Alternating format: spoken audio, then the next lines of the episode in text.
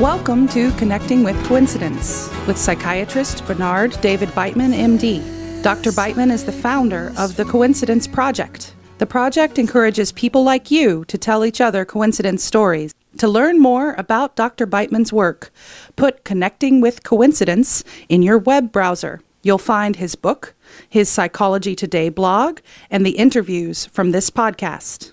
And now, your host, Bernard Beitman, MD. Welcome to Connecting with Coincidence. I am your host, Dr. Bernard Beitman, MD. I'm a psychiatrist, and I'm still doing that psychotherapy because I like it a lot. Uh, I study meaningful coincidences like synchronicity and serendipity because many of them are very useful, including in psychotherapy, and their possible explanations provide us clues about how reality works. I'm trying to understand consciousness and clues come from coincidences about how what that kind of confusing but big idea is about. Uh, my new book, uh, Meaningful Coincidences, is out, and you can uh, order it if any place you can get your books anyway. Um, the story I'm going to tell today um, uh, is is also on my website, and it took place uh, during the second autumn at Swarthmore College, where I went to school uh, in 1961. Uh, I ran the opening kickoff uh, of the second half for a 97 yard touchdown against one of our arch rivals, the Pennsylvania Military College. We were the intellectual wimps, and they were the muscle men just three miles away from us. I had often imagined running an opening kickoff back for a touchdown, and this was the second time my imagination had come true. It's a great feeling, and it's it was one of my favorite things to do. And the video of that run is um, is on my website, which is coincider.com. If you look at that, if you look at that, the pattern of the run, uh, it resembles the shape of the 12th letter of the Hebrew alphabet, Lamed. Uh, early Hebrew letters were pictographs uh, of common images in their surroundings. Aleph, the first letter, for example, represented an ox, and Beth or Base, the second letter, represented house. Lamed represented an ox goad or shepherd's staff used to direct sheep by pushing or pulling them. It was also used as a weapon against predators to defend and protect the sheep. Another meaning of lamed is toward, as moving something like oxen and sheep in a specific direction. And that led to the letter meaning authority, or currently can also mean leader of the flock or teacher. So I ran the modern Hebrew letter lamed, starting at the bottom of the letter, going right, going up, going across. But then the upper part was a little uh, skewed from the way the letter works because I was getting tired. Right now, I'm the founder of the Coincidence Project, perhaps fulfilling the promise of that wonderful run. And today we're going to be talking with Catherine Shainberg, who is very much involved with imagining things, not so much with words. And in between words and uh, in between words and images are pictographs which are both which are letters, but they also represent reality uh, in visual terms. Uh, Dr. Shainberg is an internationally renowned transpersonal psychologist, lecturer, teacher, visionary, and award winning author. Grounded in the Kabbalah of light, her work integrates timeless wisdom and modern Western traditions to catalyze creative manifestations at all levels in all areas of life. And I like to think what she talks about has something to do with my imagining running open opening kickoff back for touchdowns. Personal and professional, communal and global, as well as all other areas of life. She created the school of images based on her profound realization of the power of images to create, manifest, and transform. as a master of this work, she has developed an approach and body of techniques using dreams, images, and inner gazing to communicate with our subconscious and change our lives. And this is her book um, that is filled with suggestions about how to use your imagination to do lots of things, including manifest and including manifestation of things that might be good for you. So, Catherine, welcome to Connecting with Coincidence. Well, it's a wonderful coincidence to be here with you. Well, I'm glad we made it. It was not this was not easy, but here you are, here I am. So we did it. We did it. So you you are carrying with you a, a major tradition, a major Kabbalistic tradition, been going on for many years. Uh, many, that's more than a few, 800 years, of, of, which you are the current um, uh, representative and spokesperson. And, and the way you got into this was a series of coincidences involving your teacher, Colette. So please tell us about the remarkable coincidences that led to your meeting Colette and therefore for your writing this book, as well as other books, The Kabbalah of Light and other books that uh, are part of this tradition that you're trying to bring to uh, modern life. Well, the story really starts right at the beginning when I was a tiny child and I was already doing the work. I was helping people um, but creating images to, to help them. I always talk about the lady in the um, empty uh, parking lot across from us, and she was a homeless person. Every night I would wave to her, but I would also surround her with a blanket of blue light. And I was persuaded, and I was sure, I knew that this was helping her to keep warm. And indeed, she waved to me every night also. So I stood at the window and I did that little work with her. As a child, I was doing that all the time. Um, and as this, as I grew, I was wondering how images really, how images could change people, or how changing their images could change them.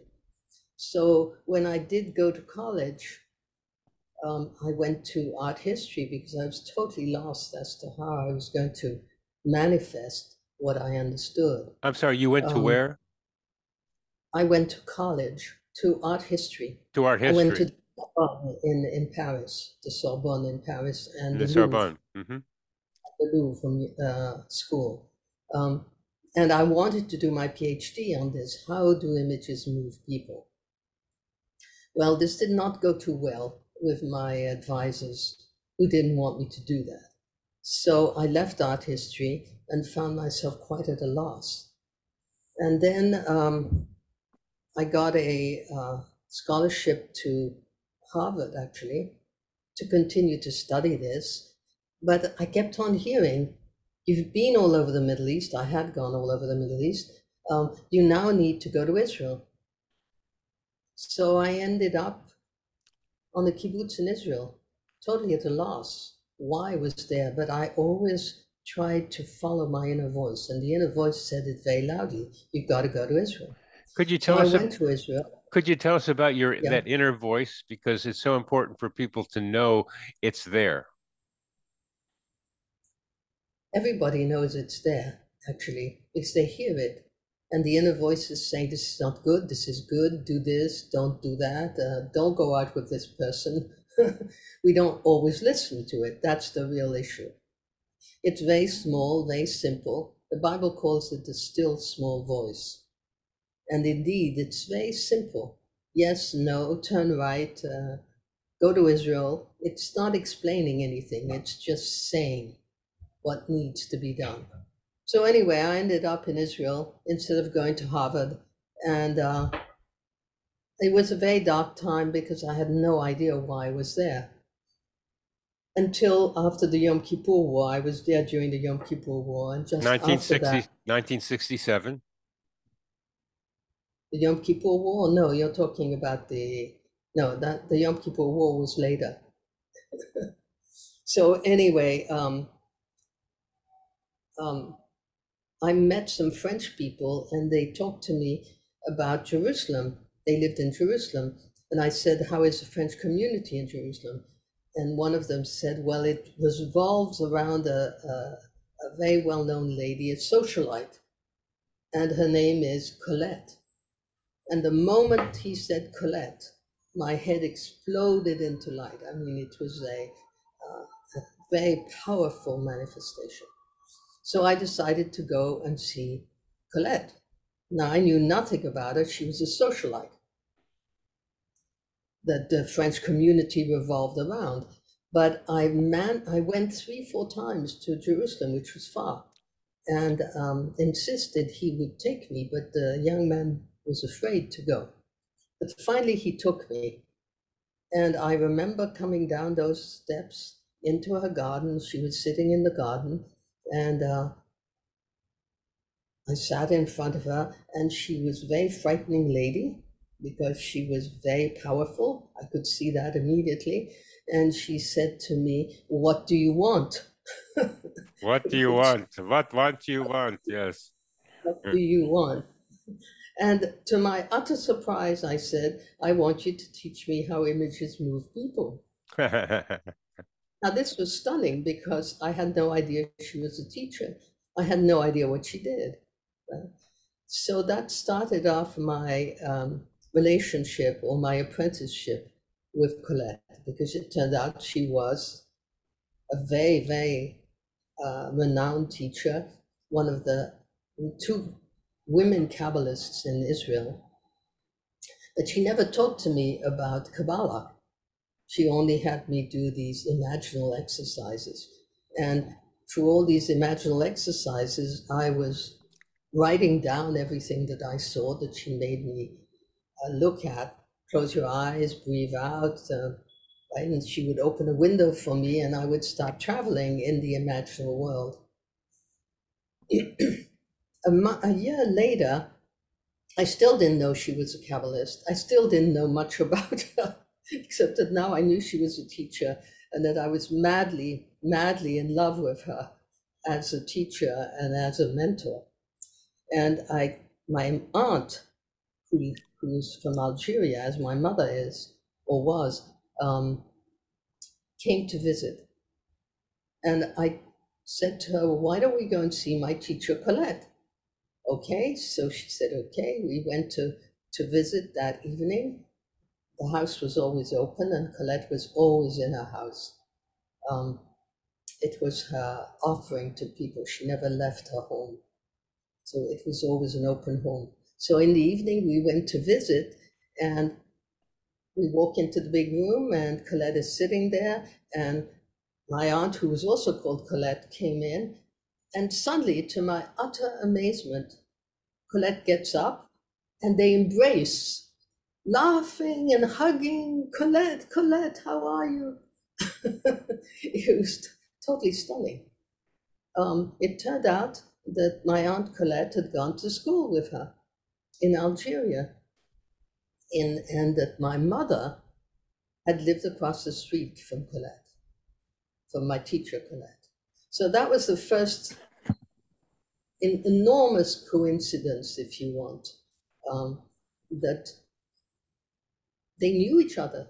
They knew who they were. My mother wasn't knowing her as well, but my aunt had gone to the same uh, class, so they were the same age. I, le- so I would like. I like to. I like to pull you back to where uh, you first heard the the name Colette, and your head exploded, and it, you described that as a manifestation. Now, I your head exploded. Now it turns out for good reason because your mother and your aunt were connected with her, particularly your aunt. But what, did, what please explain to us manifestation and head explosion. How, how do those words come together? Well, I, I don't know why it's called a manifestation, but what, what happened was uh, an inner vision that was so powerful. Um, an inner knowing that was so completely uh, overtook me completely. I mean, it was like fainting. It was uh, so intense and powerful that it took me then, it manifested in the way it took me to Jerusalem. I was in the Negev, so it was a three and a half hour uh, uh, trip by bus. It was complicated at the time to get from, from the Negev to Jerusalem. And I went three times. And I actually, because he wouldn't take me, the young man wouldn't take me to see her, um, I moved to Jerusalem. I left the kibbutz and moved to Jerusalem. So it was that powerful, right? That the vision, whatever that vision meant, um, galvanized me to move to Jerusalem, to find a job there, to manifest a, an, an apartment, and to force him to finally take me to see this lady Colette. Well, you, I still didn't. You, you somehow not just knew, but physiologically, emotionally, whatever words you want to use, recognized that name, that person was vital to your life. And Absolutely. that mo- that and that's that that's part of the what's important for people to learn here is that you're able you've been able to say things like I want to see how vi- imagination or can move people or how visuals can move people. You said that to her.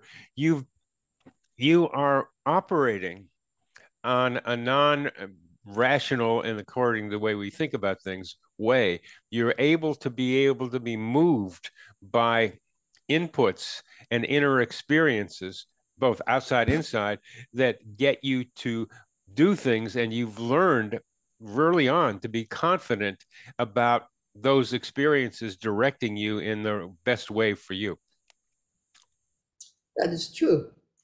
Um, but we are all moved. We don't necessarily follow it. We are full of doubts. We're full of uh, questions. Mommy and daddy said you have to go to this school, and everything in you is saying I have to go to to the to art school. But mommy and daddy say I have to go to um, to economics or political school. And so we, we don't follow the inner knowing. The inner knowing is, is a language of the body. I mean, the sub and, and I, it's the subconscious that really moves us in this manner. Um, the subconscious is our, our body language, if you want, our dream language. We have we're filled, we're like a cauldron filled with millions of bits of information, inform. So for some reason, the name itself had a, a vibration that informed everything that I that I knew and understood about life. Informed you explosively. Explosively, yeah. Explosively. And when I sit in front of her and I said, I want you to teach me how images move people, her response was, I've waited for you a long time. Ah, I'm glad we got to that one.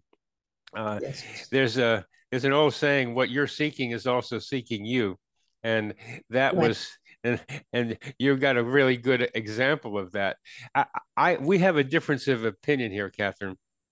I think you came into this world more highly tuned to inner voices than many people are and you're trying to teach people to be able to do what you came into this world being able to do because hearing a name and feeling an explosion like that of of something um, and then seeing how it manifested in how you Colette the two Colettes knew each other so well and that this was going to be your life's work that's that's not that common to come into the world with that kind of ability, like the blue light you put around the homeless person across the street.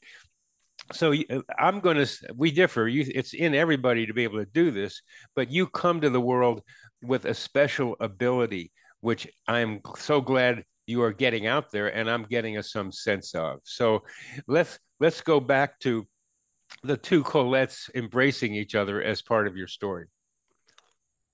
Well, the story, I mean, they embraced, they, they chatted, they gossiped, they had a wildly happy time together, and my aunt went back home.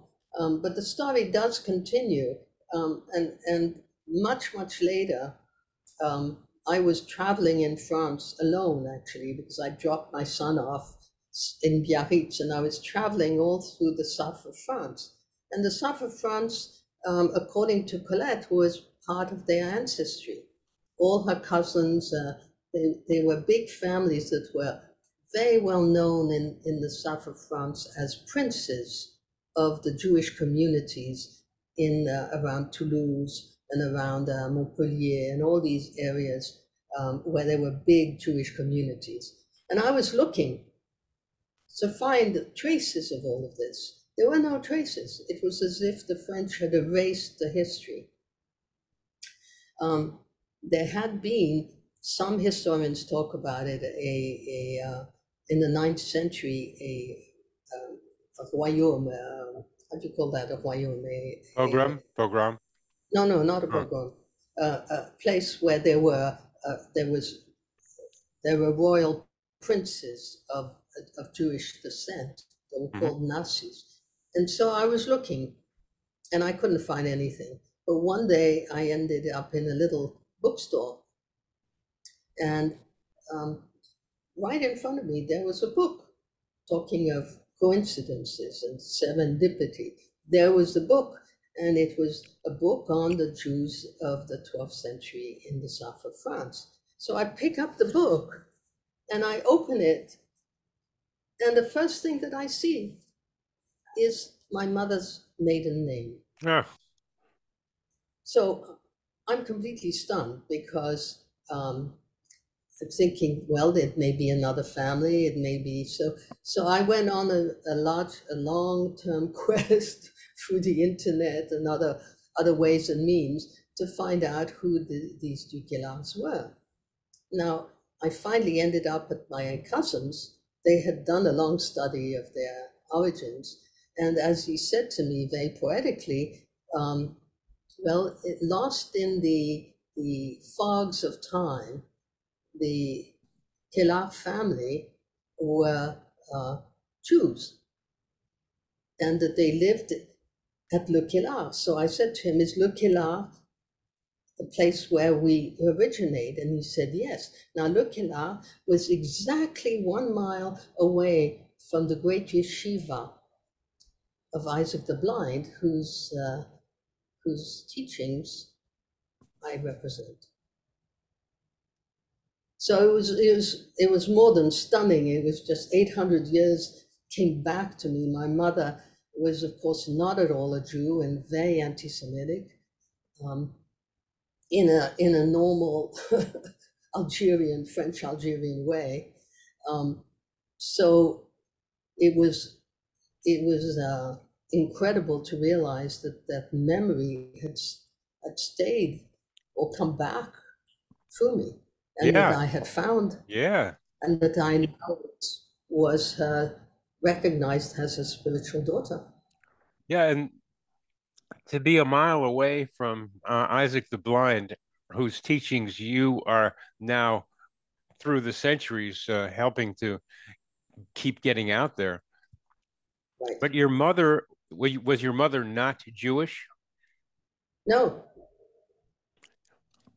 so none of the family. You know, at the time, many of the Jews converted to be able to survive. Now, yeah. this is all lost bogs of time, but my mother was not Jewish. I converted to Judaism not because I wanted to convert to Judaism, but because everything I was writing about, everything that I understood, was Jewish.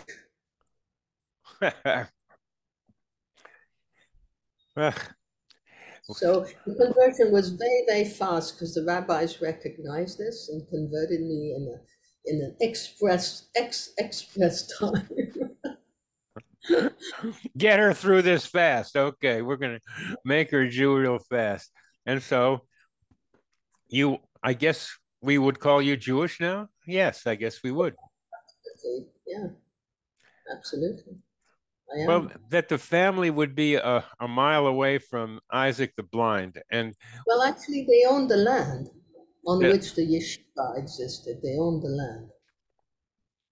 And the- um, uh, this is, I mean, I can I can see why um, this is such an amazing story. Um, this this kid pops into the world and uh, ends up with Colette and a mile from Isaac the Blind, and all just almost like almost like you're being guided, or is like you're being guided to be able to do what you are now doing. Uh, how does that? It, it, how are you and the guide related to each other? What what what is what is happening that you are from? How do you imagine the guidance taking place through you? I, I always see myself as an empty vessel. And my work has been to get out of the way because the voice is always very clear. And in fact, uh, the voice helps me in teaching. Very often, um, I'll open my mouth, I have no idea what's coming out. So I listen. I, I don't even listen. The voice is speaking through me, is, is the way that I understand it. But there is a, a, uh, a very powerful energy that moves um, that moves in the teachings. Of course, I prepare my classes and so forth, but there's a, a constant sense that the more I get out of the way, the clearer the teaching gets. the more I get out of the way, but there's something I don't know. I've talked to a lot of people over my life, and and this uh, the blue light around the the homeless person as a start for that, and um and the blast when you heard Colette's name. Um, uh, make you make you an interesting person for me to to to study, just to to wonder how how you work. And your description is pretty clear, which is uh, I just let it come through me, just like what when Colette asked you what you wanted, you didn't know what you wanted, that in a rational way, but the voice was able to tell you what you wanted, and certainly that is what you wanted, and and here you are. So well, not only that, but I had no idea she was a teacher. and you had no idea she was a teacher. So that tell us more about how uh, you and Colette evolved your relationship. Well, she she took me on. She took you on. Yeah, I basically was there every day. I was there uh, from. It depended on the seasons, but in the summer I was there at seven thirty in the morning. All dreams written, illustrated, and painted. And um, I, I would be sitting down with her for an hour or two um, while we went through whatever dreams I had, and then we went through what you know, she'd take an image of the dream and start having me uh, go into the, the dream image and move with the the imaginal world in the imaginal world. So uh, we did we did that, and but I stayed all day, except when I had to go and and do my job, which was actually teaching. I, I was already teaching, but um, I would stay there all day. If other students came, I sat there with them. You teaching, Yes. and I what was we teaching. what Well, actually, because I had no way of, of earning my living in Israel, I, I wasn't speaking Hebrew. yet. So I basically was teaching uh, groups of people body work, imagery, uh, not imagery, uh, I called it yoga, but it ended up that I was teaching them imagery in the body. And so I developed a whole system of imagery in the body to move the body. That, and there were a lot of people with very serious uh, problems because of amputees from wars and, and terrorist attacks and so forth. So I developed a lot of techniques using imagery to help these people to navigate in their lives. So very quickly, I had a, a big, I had many classes and I had a lot of privates, but I only worked on the physical aspects of healing. I was using the imagery that Colette was teaching me um, that I already knew, but she was giving it to me in a formal way that made me able to become who I've become. Right. So um, that's yeah, I uh, developed physiotherapy through images. therapy through images. Now, you you are radically different from uh, the the Kabbalists that uh, I know and know of, in that you emphasize the visual, the imagery, uh, where Kabbalists have for centuries been known to be focusing on words and numbers, and that's the that, if I, I could say, is a more masculine approach to uh, anything that might be called mystical. And what you're bringing could be called a more feminine approach, a more imaginative, more subconscious approach to image to the Kabbalistic teaching. So, how do you put the the word number approach together with what you're doing, or maybe there is no connection? Oh, there is a very big connection, but but think of it this way: the Kabbalah means to receive. Now, there are two ways of understanding that. You receive it from your teacher, but also you receive it from the inside, from the inner gazing. Now, I believe that what I'm I'm working with, which is the, the direct experiencing of the inner gazing and how it's done in an authentic and, and powerful way that eliminates fantasy. Um, that is the original Kabbalah. Now, from that, if, if you read, for example, the Zohar, which is a great uh, Bible of uh, Kabbalists, right? Yeah. Uh, the Spanish uh, uh, Book of Splendor, um, you see the rabbis or the, the people in walking a path and, and they start talking about um, in the beginning god created heaven and earth. And then they start to dream about that. It's like a waking dream. You read what they're saying it's like a waking dream. So I do believe that the, the very beginnings were like that, and that people lived a more simple life, and especially in in the uh, in in the um, in Israel, um, it was a desert, a dry land, and you know when you walk in the desert, you start dreaming. You can't help it. And if you have big, big questions, why is there the sun and why is there the moon and is there a God? Um, so you start to dream on those issues. And I think that the original Kabbalah came out of that. In fact, I am daring to say, and I know that rabbis won't agree with me, but I do believe that the whole of, of the biblical text is a, a vast dream. Well, what we mean by dream now gets expanded. Uh, the recording of a dream. Uh, uh, uh, one question that I have about the is 12th century. I think uh, Abraham Abulafia uh, yeah. had a form of meditation in which he he put a letter in his imagination, a Hebrew letter in his imagination, and watch how that letter evolved in his imagine in his imagination, and that's the closest I've been able to read about what you're describing in the Kabbalistic writings that I've been familiar with. Well, you said very, very clearly that the letters, the letters have a form, and it, that form is, is let's say, a, a archetypal form, if you want. Yeah. And so, if you take the bet, the B, it's like a house, but it's also like a container but it has a way in and a way out. So that archetypal form has power. Um, so I think that Abulafia, you know, uh, started developing his own system of Kabbalah. There are thousands of systems of Kabbalah. Right? Yeah. And in it, he he concentrated on these archetypal forms and the names of God. And so he switched the letters. And so the whole thing was scrambling the brain, scrambling the mental, so that you could fall into the, the subconscious uh, mind, which is the, the mind of experiencing, the mind of dreaming. But he did it in a formal way, scrambling. It's very complex what he does. Um, and I I am not in favor of it.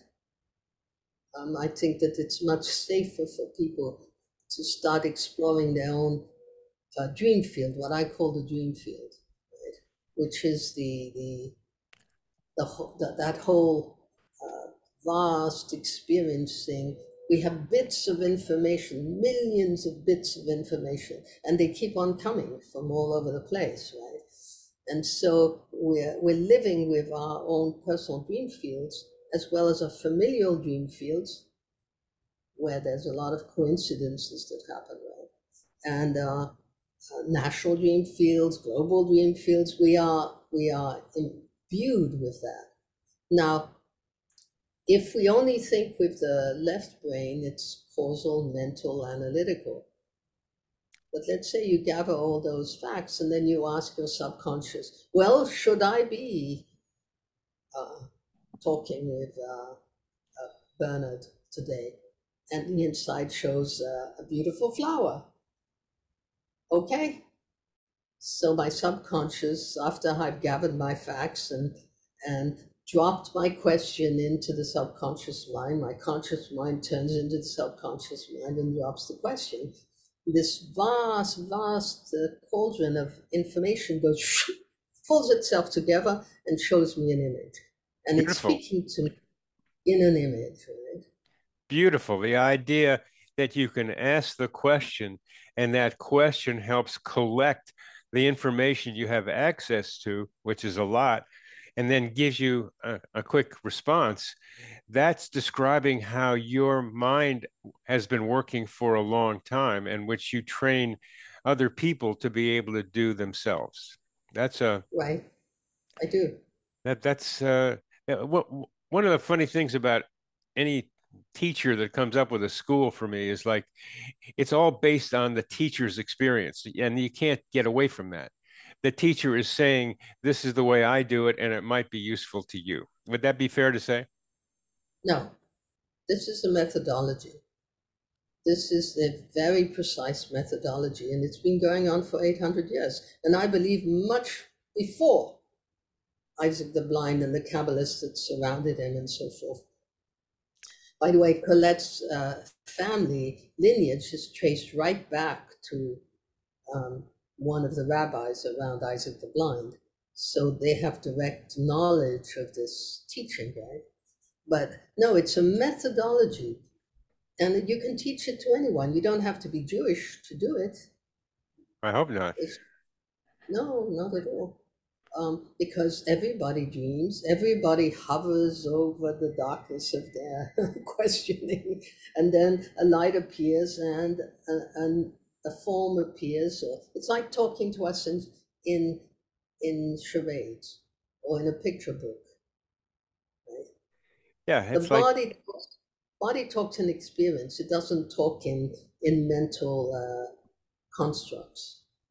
Yeah, yeah.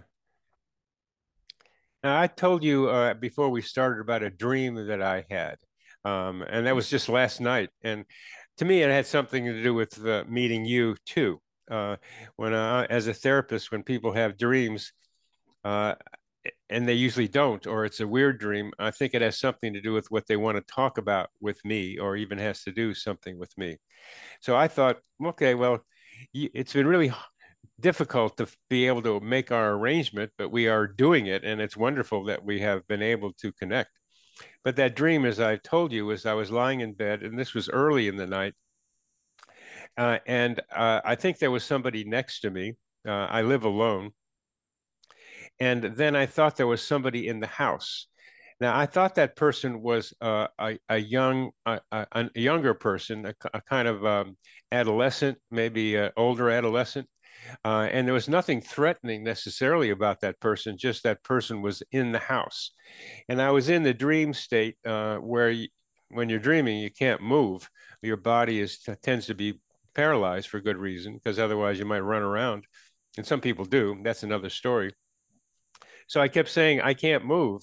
And then then I made myself move and I woke up and I was in my regular bed in my regular house, not this dark kind of almost ominous place uh, with somebody unknown next to me and this adolescent male in the house. And you, you were going to perhaps help me and through that help our audience to understand how you, you work with images like that. Well, the, the person in the bed with you is male or female? I, I don't know. Uh, I'm the, per- the person that I'm that I have uh, asked to live with me, uh, and I play with both male and female identities, so that we are recognizing the male and female in each of us, and I recognize the male in her. So it's probably could be her, but I don't know what the gender was. Well, I mean, from my point of view, as a dreamer, as a secondary dreamer of this dream, I am in bed with somebody that I long to have in my bed, but I'm also frightened of having in my bed. The, the person in the house, to me, is my younger self, my uh, uh, youthful self, that is trying to awaken me to a possibility that I have maybe given up on for a long, long time. Um, so um, if I were to work with somebody having this kind of a dream, I would maybe go back into the dream and, and meet the younger self. What does the younger self want? Does the younger self want this person in the bed? The younger self would have liked to meet her when I was younger, is what I would like to be able to suggest. but the universe has given you that possibility today. and we have to take, for all we're worth, we have to grab um, joy. What, what we got right now is what we got. Yeah, that's right. That's right.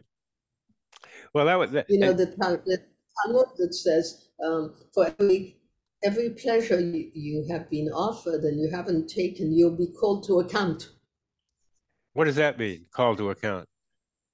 It means that in the other world, you'll be questioned. Why didn't you in, take this pleasure that you were offered? Okay. We offered it to you, you take it. What's wrong with you? How come you didn't do it? Okay, that's good. That's good. And what you did was become a secondary dreamer. Right. And uh, tell us about being a secondary dreamer. You just demonstrated it, but tell us a little bit more about what that is. Well, I could look at you and say, Bernard, this is what it means. What am I doing to you when I'm saying that? You're telling me your opinion of what it means. Exactly. And then that's not what it's about.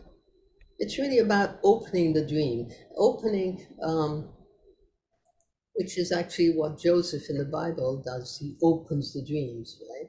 But opening the dream means, well, from my point of view, this is like a diamond, and I can see this facet of it.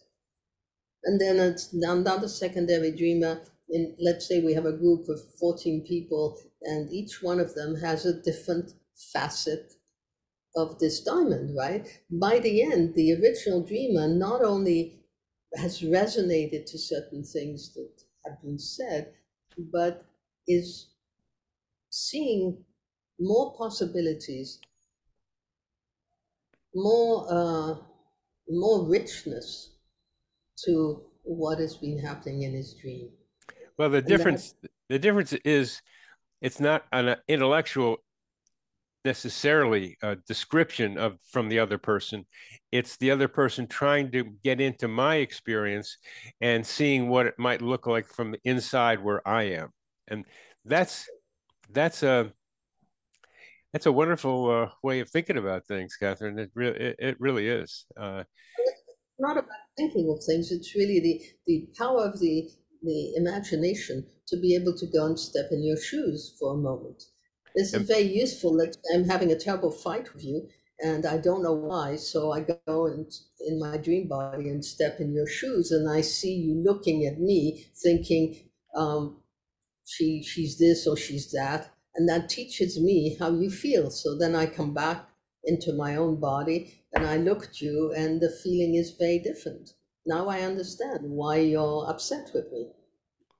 and I can maybe say something that will uh, assuage and and and uh, transform the situation. So the imagination has the power to be fluid, whereas we live in manifestation. I mean, the Kabbalah is very very clear about that.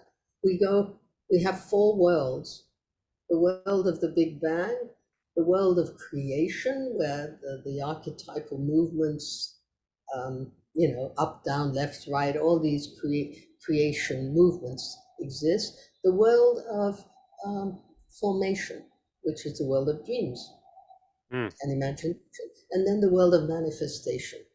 Now, what we do is we go back towards the original light, which is the world of the Big Bang, right? We, but we go through, we go back through the world of the imagination because it's the most fluid. And I have moved from manifestation to an energetic pattern. And when I look at the energetic pattern, I may actually see in the energetic pattern something that needs to be repaired. Right? Something to, say that again, please. Something that needs to be repaired. Uh-huh. So, for example, I I've gone back into my dreaming and I'm having troubles with my partner and I and then I see in the dreaming that there's a blocked well. And that's part of the imaginal uh, uh, dreaming that I have around my partner. And so um, I go back into the image to unblock the well. And then the images start to flow again, the water starts to flow again. Well, doing that in the imaginal realm will immediately affect the manifest world and the relationship with the partner. I don't have to say anything to the partner. I've done it in the dream world and it's going to immediately affect the manifest world. I've so, worked on it from the energetic pattern, but it's going to affect the manifest world. That is profound. That's the work of the school of the lineage that I teach. That's the lineage that you teach. Now I understand what you mean about the relationship between imagination and uh, manifestations, because you're you're talking about uh, the four worlds, uh, and one of them, the imaginal world. You change that, and then you get the result in the uh, in the physical world and, and emotional world. Change it. You don't change it just because you want to change it. That would be a willful use, and it would be fantasy you, you respond to the necessity of the image itself. Uh, you respond to the ne- you respond to what the image is beckoning you to do. Exactly. Nice. Uh-huh. well, part of uh, what I try to help people do, including myself, is imagining the other. To imagine, imagining the mind of the other person, imagining the experience of the other person. Uh, how does that fit with what you're teaching? Exactly. It's, we've just talked about it. I, I will close my eyes and go and leave my physical body, and, and in my dream body, I'll go and stand in your shoes. Well, that's the key part is to leave your physical body and go stand in my shoes and to imagine me. And then you're you're fluid. I mean, the word fluid is really important here. You're you're fluid. Uh, you're able to to to do that easily. And so what you do is help people become more fluid in being able to move in the way you just described and to be able to see what the image is beckoning you to do. Not put it on there, but you're there the well is blocked, unblock the well is what the image is beckoning you to do. What what might be the image in my dream being beckoning me to do? I would think, as I said to you, that what it's beckoning me to do is to go and talk to the young man. To go and talk to them. Okay, so I'm gonna go talk to I'm gonna go talk to young Bernie Beitman and see what he's got to tell me. Okay. Exactly. I'll do that. I know. I've been talking to him kind of, and now you're making it a little clearer that it's a good thing to do.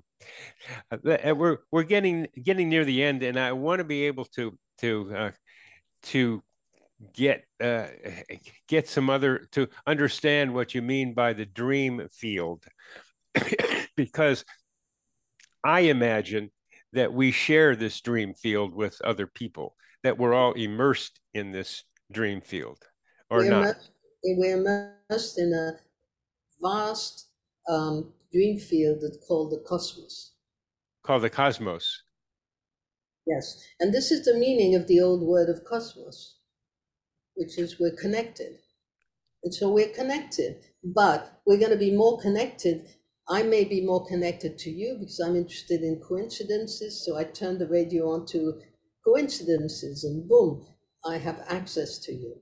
I may not have access to somebody who's interested in, in finances, and I'm not interested in finances. So I'd have less of a connection. We have deeper, stronger connections, let's say, through family dream fields or through uh, national dream fields, right? So the whole cosmos is a vast dreaming um, tapestry, if you want. Well, I, I've come up with a, a, a smaller uh, vision of the dream field. Of not that there isn't the cosmic one, but I I think of uh, the dream field. I call it our mental atmosphere, and that it's like our physical atmosphere that we exchange energy and information with. There's a lot of stuff floating around in there. And again, the way you said it, the closer we are to people for various various ways, the more we share things with each other and the more connected we are. And that for coincidences show us, they map some of those ways that we are connected. So that's that's that's uh, uh, maybe it's different terminology, but I think, but the dream field you're describing has more visual in it than I, as a kind of uh, intellectually trained uh, psychiatrist, um, ha- have in mind. And what you're helping me do is do the um, visualization, the imagination more, because I love to imagine. I like, I'd rather not do words, but I'd rather imagine things like running for an opening Uh, running an opening kickoff for a touchdown. I like imagining things and and having them happen if it fits right. So well, I, it, gen- it generally does. What you imagine is what you're going to to manifest. So somebody who who is negative and imagines negative results will get a negative result because our imagination is very powerful. Now, if we can clear the subconscious and then imagine a positive result, um, we'll get there. It can, but it can only happen if this is part of um, responding to what the image is beckoning us to do. So, if somebody were to say to me, um, "You can become president of the United States," well, I would have to say uh, impossible because it's not my dreaming. It's got to be. It's got to be within the capacity of the person where he or she is in life. Exactly, and that and that capacity is our dreaming. I mean, if you look, I have a lot of students. I may have even 50, 60 people in a room, but every single one of them is going to do the same exercise and have a totally different image, a different style, a different something. Right? So um, they they are they're going to be oriented in the way that their particular inner organization works. I have and to do. Not, I I have, have to do. To be, it's the respect of the other person's difference from you and almost rejoicing in it uh, like seeing that perspective as kind of potentially augmenting your perspective or your feeling or your image of what the way things are. I have to do that with coincidences because a lot of people have a lot of different ideas about what makes them happen. And I've got some of my ideas, like a lot of them. There's a lot of potential explanations and ways of thinking about it. So I just like listen to what people say, and I, I try to imagine. I will even more what they're thinking about, and just leave it alone because that's what they're doing in their path through this life, and that's how they that's how they're thinking about it and feeling about it and imagining it and you're doing you do some of the stuff that i like to do with such ease catherine uh, it, it's just kind of like um, helping me, and I hope our audience kind of uh, stop the resistance we have to being able to imagine and go deeply into our imaginations and be able to enjoy the experience for one thing. I mean, it's fun to do that. And then to be it able. It's fun. It's just fun. It's like better than the movies. It's a kind of your own movie. And then like with the well, you see what you run into something, you say, well, okay, maybe I, this, now I see what I need to do. And so I'll, I'll unblock the well and get those emotions going. It's certainly much easier than trying to fight against the resistant manifest world. so I always tell, for example, couples who are fighting, don't go into the kitchen and repeat the same old things. Go back into your room and dream, dream about the other. Now we have, I have very specific exercises to help, but it clears the way. Well, one of the exercises you have on page 140 is uh, is the uh, 141 is the walk you call it. Yeah. And uh, it it it follows from uh, a story about a, a, deco table that your husband wanted, um, and uh, there it was. Uh, you ran into it, and and no, I ran into it. I let the dreaming take me where I needed to go. he was going to divorce. Yeah. if you don't the table tomorrow, I'm going to divorce you and I had no idea where to get a table. I was new to New York anyway, and uh, I had no idea where there were um, furniture stores. So I let the dreaming. When you say you let there. the when what did you what do you what did you do in letting the dream take you there? It's a it's an attitude. Uh, it's a an inner space. It's an and inner. We had a and then he said, Well, we've had the coffee now in Soho, we've had the coffee. Now what? I said, I don't know, but I'm going out. So we went out of the coffee shop. We went down the street, and I said, And I'm going into this thrift store. So he got very upset. And then I'm going upstairs. And then he was pulling at my coat. You can't go upstairs. We're here to buy a table, not to go into a thrift shop. And upstairs was a magnificent uh, Art Deco table. And I can still see his, his face signing the check in silence. And it was a thousand dollars, which was ridiculous for what it was. You know, this was worth at least $25,000. But anyway, we got a deco table. It's in the dining room here. uh, well, it was it, fun. Yeah, that, that that's really that's really fun, and and I call that uh, inner GPS uh, the ability to get where you need to be without knowing how you got there. And that's exactly. that's just what you're talking about. So i i'm enjoying the kind of overlap different language uh, with what we are talking about because uh, it's and you are informing me informing I mean giving me information here about bernie you're saying indirectly maybe you better use your imagination more than you do. Uh, because you like it anyway, and it's really more fun. And well, I believe that the, that there we have two brains, and we have the left brain, which is your causal analytical brain, and it needs to turn back to look into the subconscious brain. Once it's due diligence, let's turn back and look in, and the subconscious will then answer in a very clear. That's the that's the basic that's a basic message of yours, uh, uh, and I think that's I think that's a very good place for uh, us to end. And I, I want to thank you for very much for a highly imaginative discussion today. Imaginal, and just imagine this I was having trouble imagining we'd ever connect, and we have done it. We have manifested, and I so much appreciate uh, not only the overlap in some of what we're thinking, but the kind of loosening you have been giving me uh, in, and I hope our audience in being able to rely on our our subconscious information store to be able to imagine what we need to do. Exactly. It's going to show us in revelation, sudden, boom, Boom. Good to do. Wonderful. so, uh, as uh, as us Germans might say, "Danke schön," but not the French. No, Thank. I'm French. You're so French. Merci. and I'll say au revoir and uh, and thank you again. Thank you so much. this psychosphere is our mental atmosphere, like a hologram of cosmic consciousness.